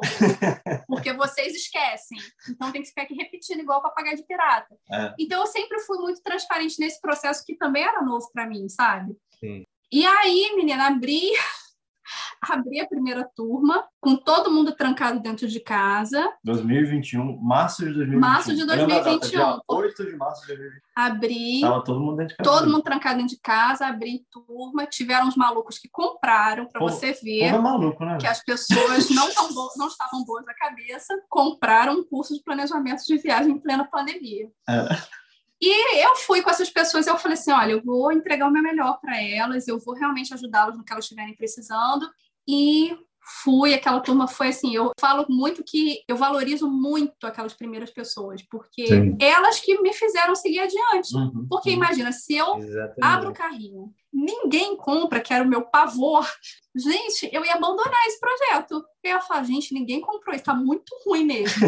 Eu sou muito ruim, era capaz até de eu sair da internet. Foi. Porque eu falei, nossa, ainda mais sou leonina, né? Eu falei, gente, não, que vergonha, ninguém comprou. Até porque o trabalho não foi feito, tipo, nos, nos sete dias que ficou não, ali vendendo. É, foram meses. A, a Mari, Mari comprou o curso em outubro de 2000 20, aí começou a estudar igual doida, me mostrou o projeto, aí eu comecei a estudar outra parte. Aí a Mari foi, desenvolveu o produto todo e tudo mais, desenvolveu toda a proposta de vídeo, aquele negócio. Ele ficou trabalhando ali um tempão até abrir o carrinho. Então, assim, o pessoal acha assim: ah, criou um negocinho, jogou lá na plataforma de venda, abriu um carrinho, e vou ganhar dinheiro. Não, cara, não é assim não é. mesmo. O negócio sabe? é complexo. É complexo. E é muito acerto e erro. E é diferente de você entrar numa empresa, assinar um contrato, independente se a empresa vai bem ou se vai ruim, você vai.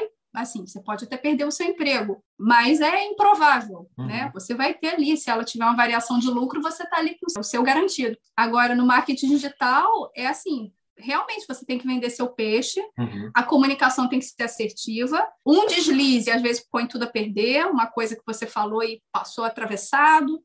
Então, o negócio é complexo. É complexo. Mas pronto, e aí desde então já foram seis, seis turmas. turmas e aconteceu o que eu, como pessoa que prevê o futuro, já tinha falado. A gente é, agora está vivendo um momento complexo para viagens, Tá todo mundo enlouquecido querendo viajar ao mesmo tempo. É, vejo as pessoas passando muito aperto porque não sabem seus direitos, porque as coisas estão absurdamente caras, porque as...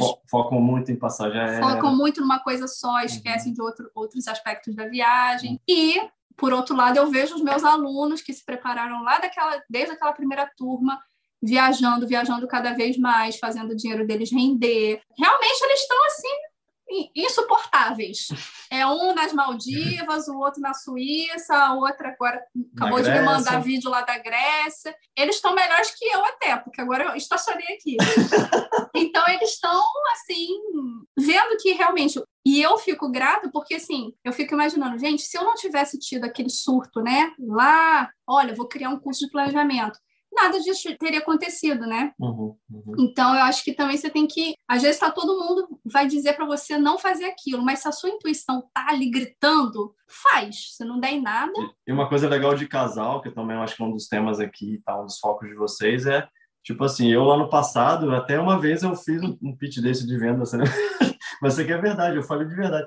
O, eu no passado falei não para ela lá na Irlanda, né? No início a gente conversou disso, eu falei não, não vamos rodar o mundo, não vamos sei o que, que você está com um projeto aí falhado, então um troço esquisito. Mas aí chegou um momento que eu vi que ela tinha uma ideia ali, sabe? Que também era muito louca a ideia. Geralmente todas as ideias são doidas no início. Nada, ninguém tem certeza de nada quando vai fazer uma coisa nova. Sim. Mas eu eu ouvi aquilo de coração. Eu também estava bem frustrado também, tinha várias algumas questões rolando.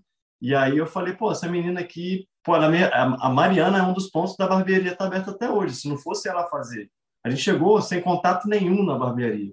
Então foi o marketing, vamos dizer, o Instagram, o Google, tudo que a gente fez online que fez a barbearia ter clientes que hoje em dia também continua a voltar. E quem fez isso foi a Mariana. Eu falei, pô, essa menina já sabe de comunicação, já entende, ela sabe muito mais do que eu de marketing. Eu sou formado em marketing, só que eu formado lá em 2009, está totalmente ultrapassado. Sabe muito mais. Eu falei, pô, vou dar, dei sim para ela e, cara, o projeto nasceu e a gente está aí trabalhando todo dia com isso, sabe? E estamos aí. E aí chegou realmente o momento de, dele sair fisicamente chegou. da barbearia. Chegou mesmo, é verdade. E a gente colocar um gerente, que é uma pessoa, um anjo, é. que a gente tem lá, que, que cuida de toda a parte burocrática e está lá presencialmente. Uhum. E hoje ele está trabalhando na Viajante Sincera Corporation. Ah. Full time. 100%, 100%. E... Os dois passarinhos saíram da gaiola. Saíram, é. saíram da gaiola. É, é verdade. E... Não, vamos, vamos combinar que sair de um país que já não é o vosso, é. Né, que era a Irlanda, na decisão de ir morar em outro país com um visto de empreendedor que ainda não é. Uhum. Já abrir uma empresa num país que eu não, nunca pisei e já chegar lá com uma empresa aberta. Muito doido. Só ideias boas, né? Ideia boa, e uma, né? E uma loja numa rua que eu nunca nem vi. Vamos combinar que também é um pouco louco. Né?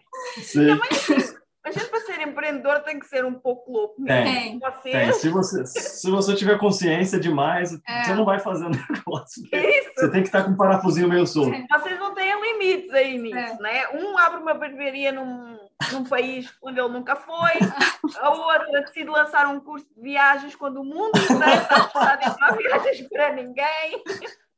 Você imagina o que vai vir aí para frente pois aí. Pois é. Não, isso é que eu gostava de saber. E eu, não, eu falo isso com ele, eu falo, Felipe, a gente nunca teve todas as condições ideais para empreender. Uhum. Sempre foram as condições mais adversas. Eu falei, imagina se a gente tivesse. Nossa, a gente ia... Não, bombar. Ora, está um grande pitch para o Shark Tank. Ei, pronto. O quê? Nós vimos aqui pedir dinheiro para quê? Para quê? Olhem o que nós fizemos Olha. sem condições nenhumas. Temos dinheiro e, e, e, vocês vão ver. exato, exato. Esse é o pensamento. Esse é o pensamento. Incrível. É muito... E hoje o Felipe faz o quê na Viajante Sincera Corporation? Corporation? Caramba, cara, olha, hoje eu faço todo o back-office da, da Viajante Sincera, eu dou todo o suporte de estruturar a plataforma para os alunos, eu que faço toda a parte de tráfego também, que é cuidar da, da parte de levar a informação que a Mari cria de forma paga para novos seguidores, seguidores atuais. É, trabalho no, eu cuido do YouTube, além de participar também do YouTube como maluco ali aparecendo na, na tela. Agora ele tá, ele é parte do elenco eu sou também. agora eu sou, sou parte do elenco também e ajudo, cuido, cuido assim da parte de SEO também do YouTube, essas coisas. Ajudo com a Mari com o atendimento dos clientes também, de novos clientes, de futuros clientes.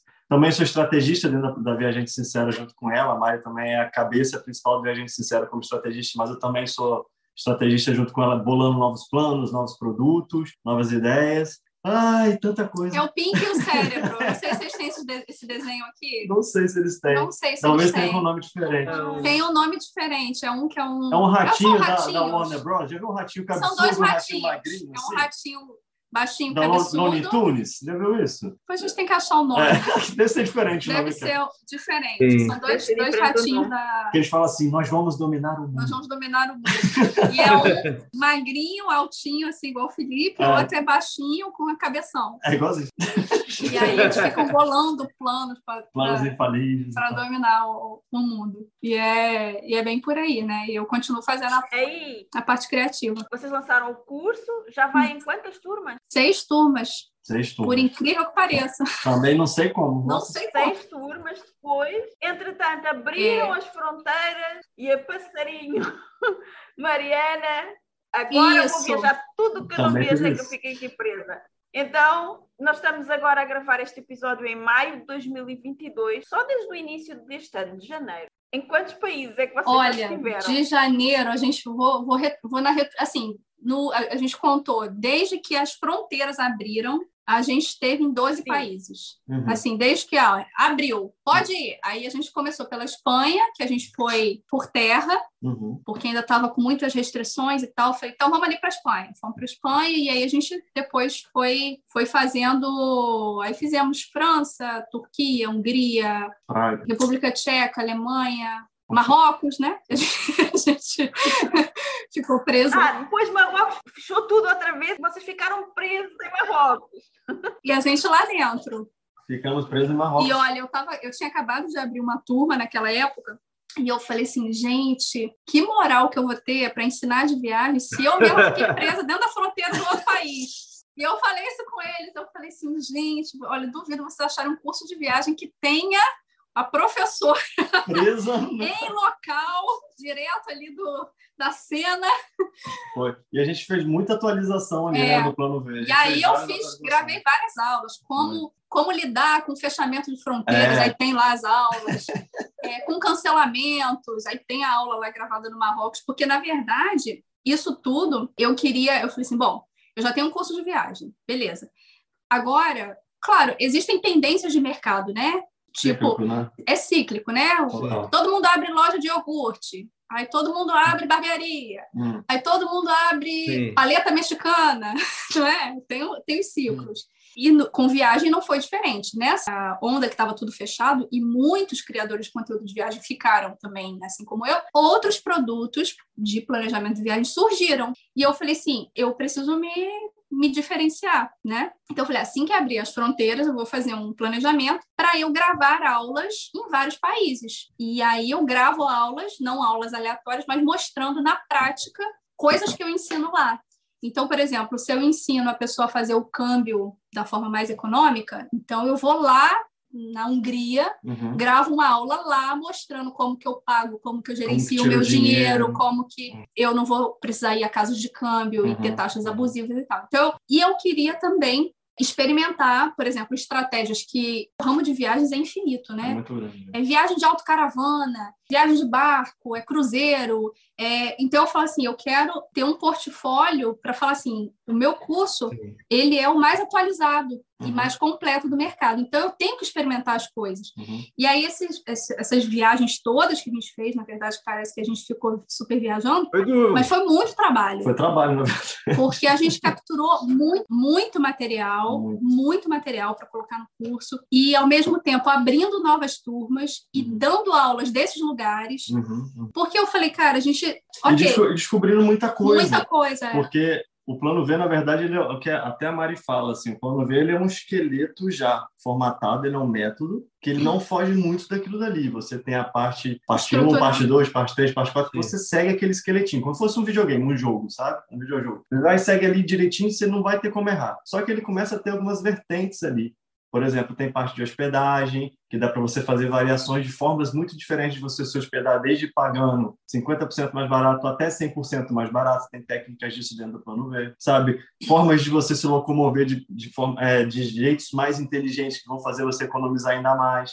E assim, começam a surgir meio que bracinhos desse, dessa estrutura, desse método. Só que assim, o nosso curso ele tem um método que, se você segue aquilo e aprender aquilo, você nunca mais vai viajar errado. Só que a Mari, conforme ela acabou de falar, ela está agregando valor, uhum. e eu uhum. junto também, que eu estou no embalo com ela, está agregando valor nas nossas viagens. Então, hoje em dia, quanto mais lugares a gente roda, coisas novas a gente descobre e a gente agrega ainda mais no produto.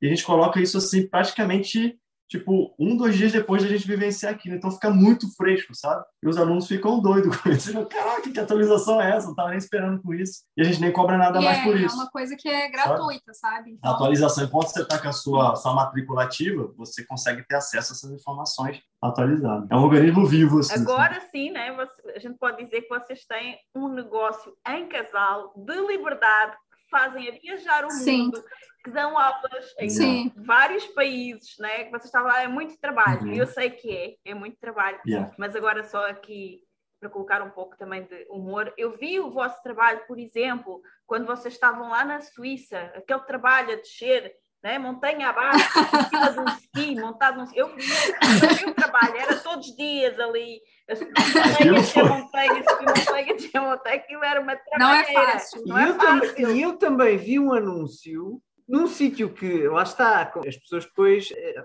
reconhecem isso quando tem algo a ver com elas. Foi um anúncio na Hungria nos banhos. E assim que aparecem os banhos, eu, ei, saudades da Hungria. E depois, quando tu começas a dizer estou aqui, as pessoas gastam muito dinheiro, e eu sim, sim, sim, sim, sim. Eu, eu, eu, eu. E eu estou aqui, consigo, consigo estar não sei quantos dias e tal, e poupar dinheiro, porque as pessoas gastam muito dinheiro para estes tipos de viagens. Eu sei, eu sei. Esses são os melhores anúncios.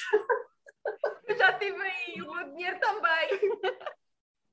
E não voltou. Eu uhum. voltei o dinheiro não.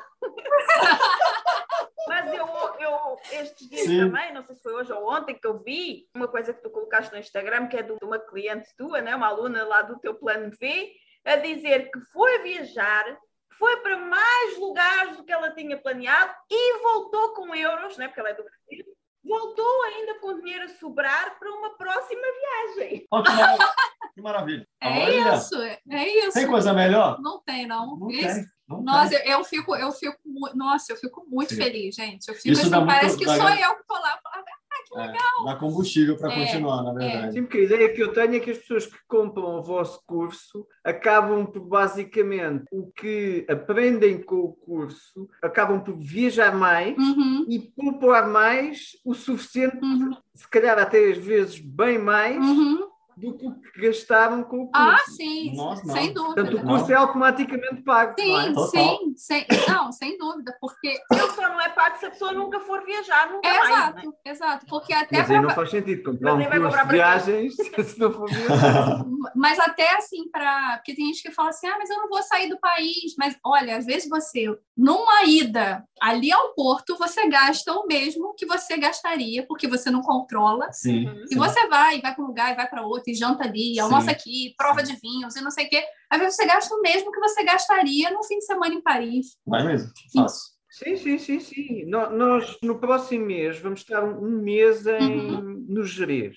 E o Jerez sim. é caríssimo. Sim, sim. É caríssimo. Ah. É mais barato e para Cabo Verde é. com um resort. Sim. É, é, é, mais, é, muito mais barato. E o, e o Jerez é caríssimo. E, portanto, as pessoas uhum. pensam, de, ah, eu não é. sei para fora, esse curso não faz sentido para mim. Sim. Se calhar, mesmo cá em Portugal, pode poupar muito dinheiro, não é? Muito. Pode, muito, porque assim, o que, o que eu falo é, o que eu coloco lá não é que seja uma coisa que só eu tenho acesso, que eu descobri exclusivamente, que ninguém sabe, não é isso. Mas como eu sou estudiosa do assunto e me dedico a pesquisar, encontrar as informações e tal, isso é uma coisa que a maioria das pessoas não tem tempo para fazer. Uhum. A pessoa não tem tempo. As viagens geralmente são coisas que vão acontecendo enquanto tem tantas outras coisas acontecendo na vida. Então, você tem trabalho, você tem filhos, você tem seu relacionamento uhum. e vida social e tal, uhum. e no meio ali tem uma viagem.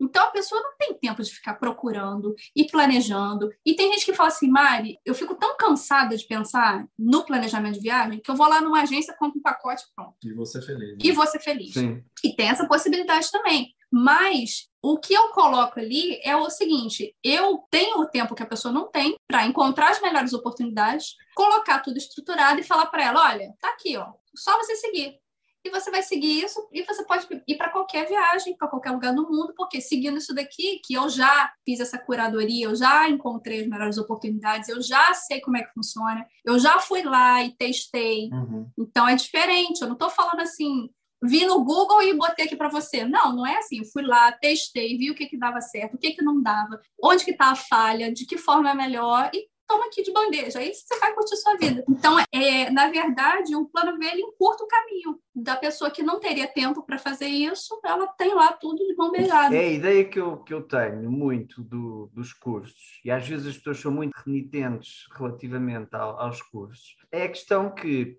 com um curso, se for um bom curso, a pessoa ganha anos de vida. Ou seja, por exemplo, no, no meu caso da Sónia, nós já viajamos há 18 anos. Ok, nós sabemos agora uma série de truques de viagens que. Uh, porquê? Uhum. Porque temos 18 anos de experiência. Claro. Se nós, uhum. há 18 anos atrás, tivéssemos comprado o vosso. Aliás, se nós. Não havia, né? Pena. Se nós, há 18 anos atrás, tivéssemos comprado o vosso. Curso, não havia, nós tínhamos ganho 18 anos de uma série de erros e de dinheiro que se perdeu e Sim. de uhum. tempo que se perdeu, que agora nós já é. sabemos, mas já é sabemos isso. com 18 anos de uhum. erros de dinheiro perdido, uhum. de, lá está, de direitos que nós não sabíamos que tínhamos, de hum, enganos uhum. que as pessoas locais fazem aos turistas, não é? São 18 anos uh, com isso. Portanto, uhum. o curso ganha-se 18 anos de vida, ao fim e ao cabo, 18 anos, 15 anos, 10 anos. É. Claro. Houve alguém que já passou por isto tudo, estruturou e entregou-me e eu agora tenho uhum. os segredos que fazem poupar esta isso. aprendizagem. É isso. É. Teve um, um, rapaz na época que a gente começou a, a, estruturar, né? Como,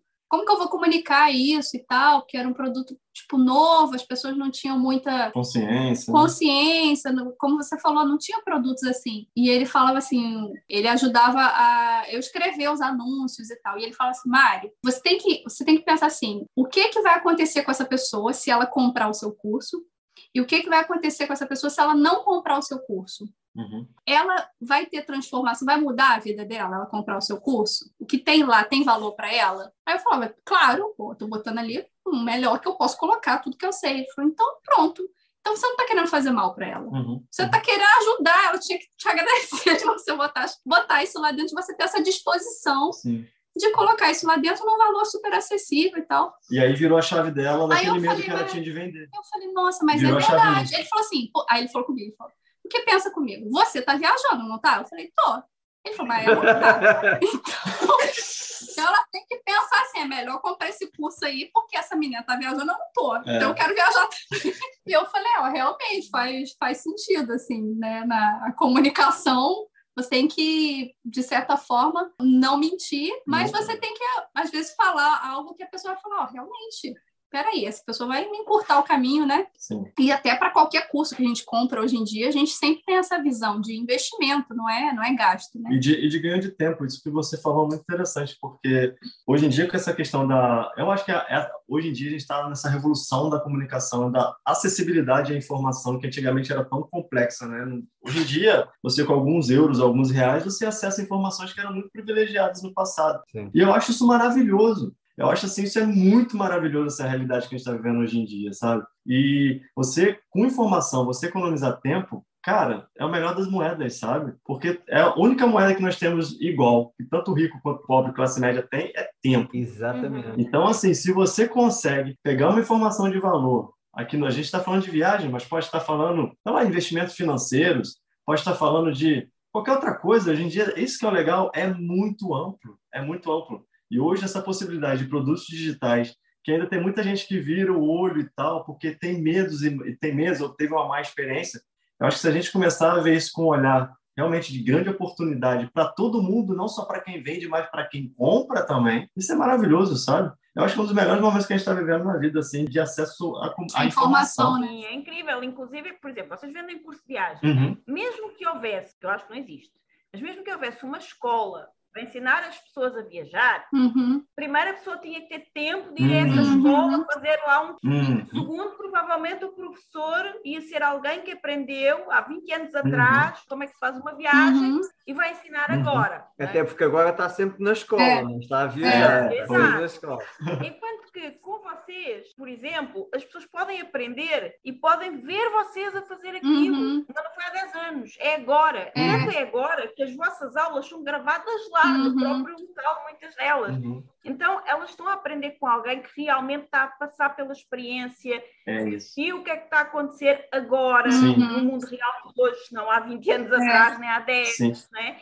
E elas não precisam de ficar presas em ter que ir para uma escola, porque elas podem fazer isso em casa, podem fazer isso através uhum. do celular, né, do telemóvel, sim, que é ficar lá o curso a dar, a ouvir e vão pelo caminho para o trabalho e estão a ouvir como é que vão fazer. Uhum. Então, elas ganham tempo também. É, muito, é.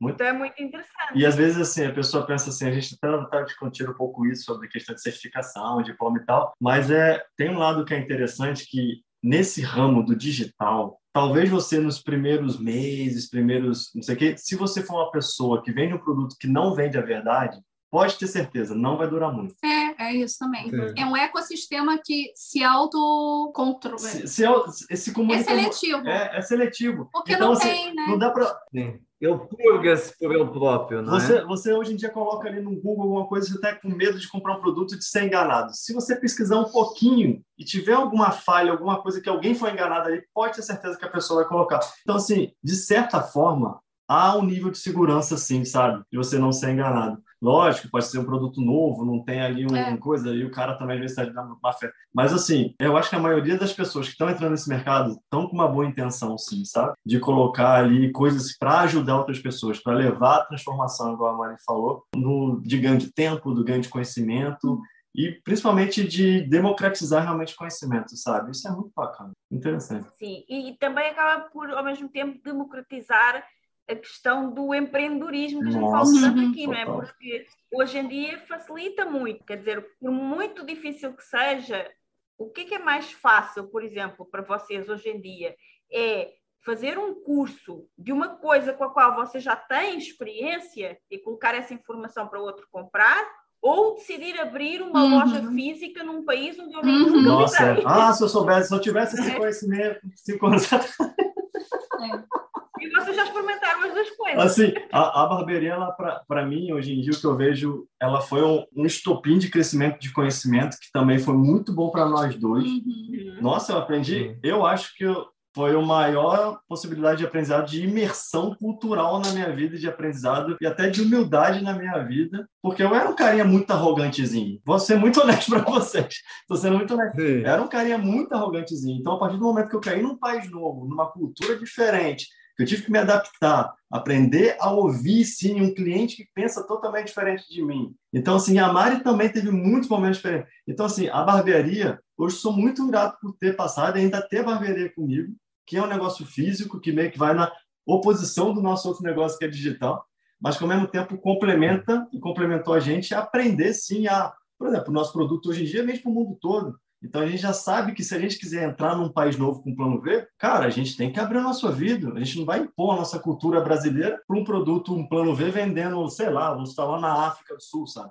Vai ter barreira, Sim. vai ter dificuldade e a gente vai ter que ser humilde, abaixar, botar o rabinho entre as pernas e aprender a cultura daquele lugar para poder um dia crescer ou viver, né, ou viver vendendo alguma coisa ali. Então o barbeiro, o barbeiro, a barbearia, a barbearia foi muito legal para nossa experiência como empreendedores, né, Mari? Eu acho que sim. sim. Por hoje ficamos por aqui, mas esta conversa não acabou e ainda tem muito conteúdo altamente transformador. No próximo episódio continuamos a conversar sobre a democratização do empreendedorismo, sobre como sobreviver e levar adiante um casamento feliz sendo um casal jovem com dois negócios tão diferentes e passando 24 horas por dia juntos, a trabalhar e a viajar o tempo todo. Como ser livre e passar o tempo a viajar o mundo, mesmo tendo um negócio físico que geralmente aprisiona mais do que liberta, e muito, muito mais. Não percas o próximo episódio porque está mesmo muito valioso e imperdível. E claro,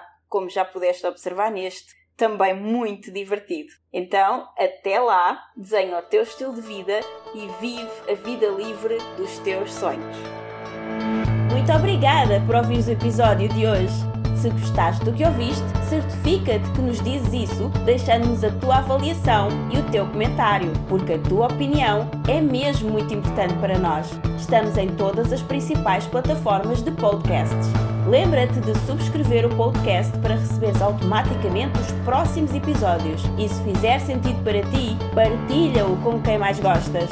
Também podes ouvir os episódios no nosso site em liberdade2.com. Para saberes mais sobre nós, acompanha-nos nas redes sociais.